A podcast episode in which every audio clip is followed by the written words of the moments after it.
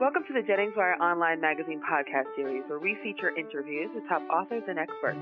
My name is Stacey Amaral Kaufman. I'm the radio director of Annie Jennings PR, the national PR firm behind the online feature magazine sensation, JenningsWire.com, a special community of bloggers and podcasters that is capturing the heart of America. There's nothing like it on the web, and we invite you to visit JenningsWire.com to discover the blogger that is just right for you.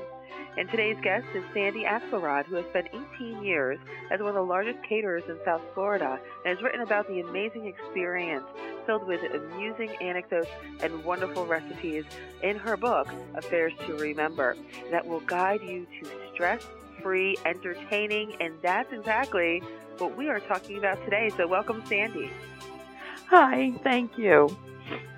Now, stress free entertaining, I feel like some people might feel as if that's an oxymoron, right? It's really hard to entertain and not have stress. And I feel like we put that stress on ourselves. Of course, we want everything to be perfect. So, Sandy, talk to us about what some of the keys are to achieving that stress free entertaining. Well, first, I always remember that it's friends who are coming, so they're not going to be that critical anyway and they're just looking to have a good time and enjoy your company.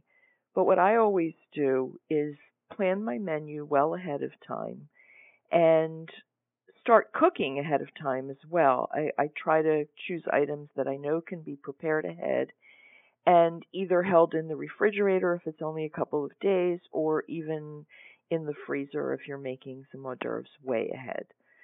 So by the time your party comes, most of your work is done and you can actually kick back and have a glass of wine before everybody arrives. Right, and enjoy your company instead of being in the enjoy kitchen your the company. whole time. Yeah. Yeah, right. yes, yes. So let's talk about the kitchen for a little bit. I mean, not everyone, of course, has the experience or the talent that you have in the kitchen.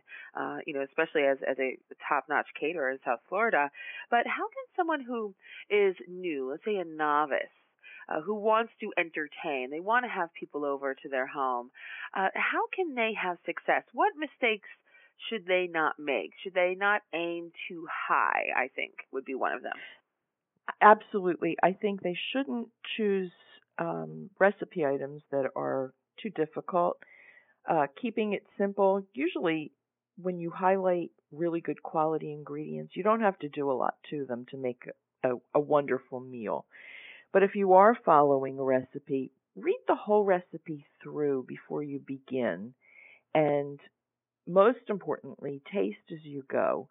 Uh, I think the biggest uh, mistake that novice cooks make is just following a recipe to the letter and not tasting to see if it's to their liking. I mean, I follow recipes, but to me they're a guideline and if something calls for one clove of garlic and I happen to love garlic, I'm going to add three instead.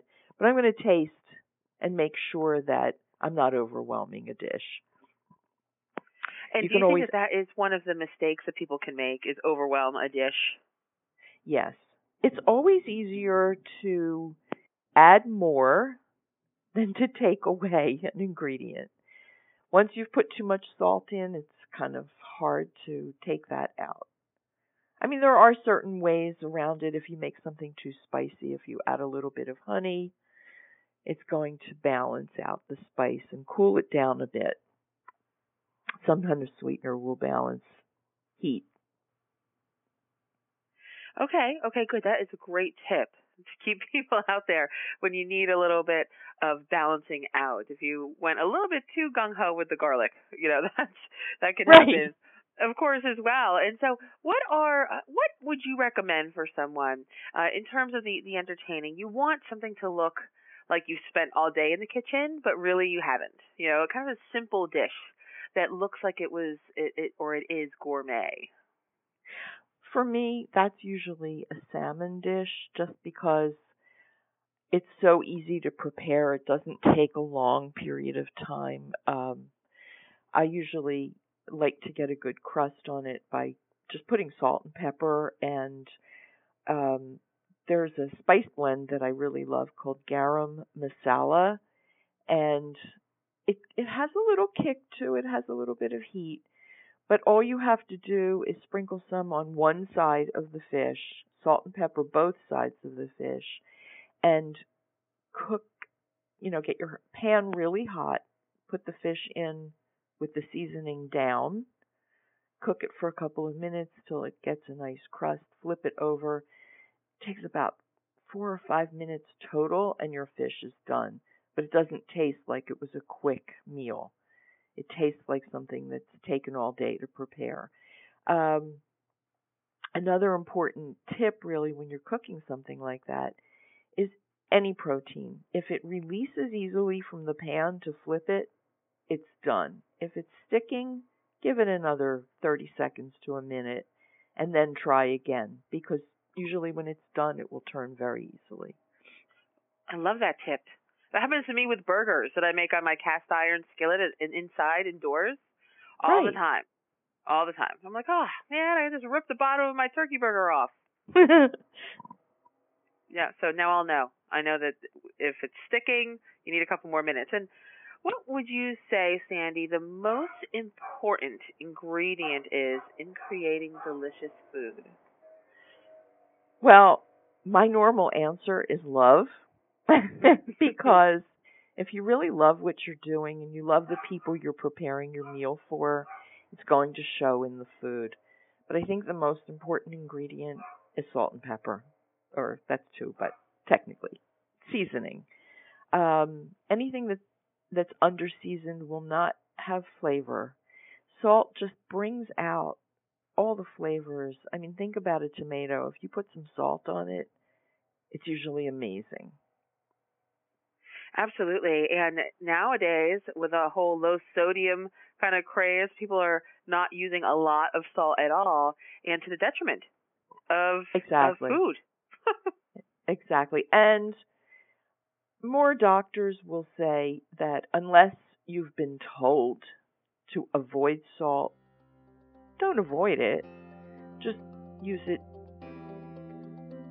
more judiciously. right, right.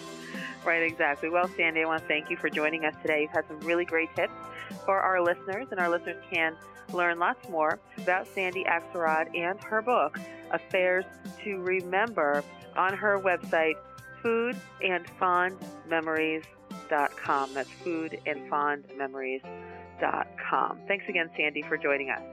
Thank you so much, Stacy. It's been a pleasure. This podcast is presented by Annie Jennings of the national publicity firm Annie Jennings PR, the creator of Jennings Wire Online magazine.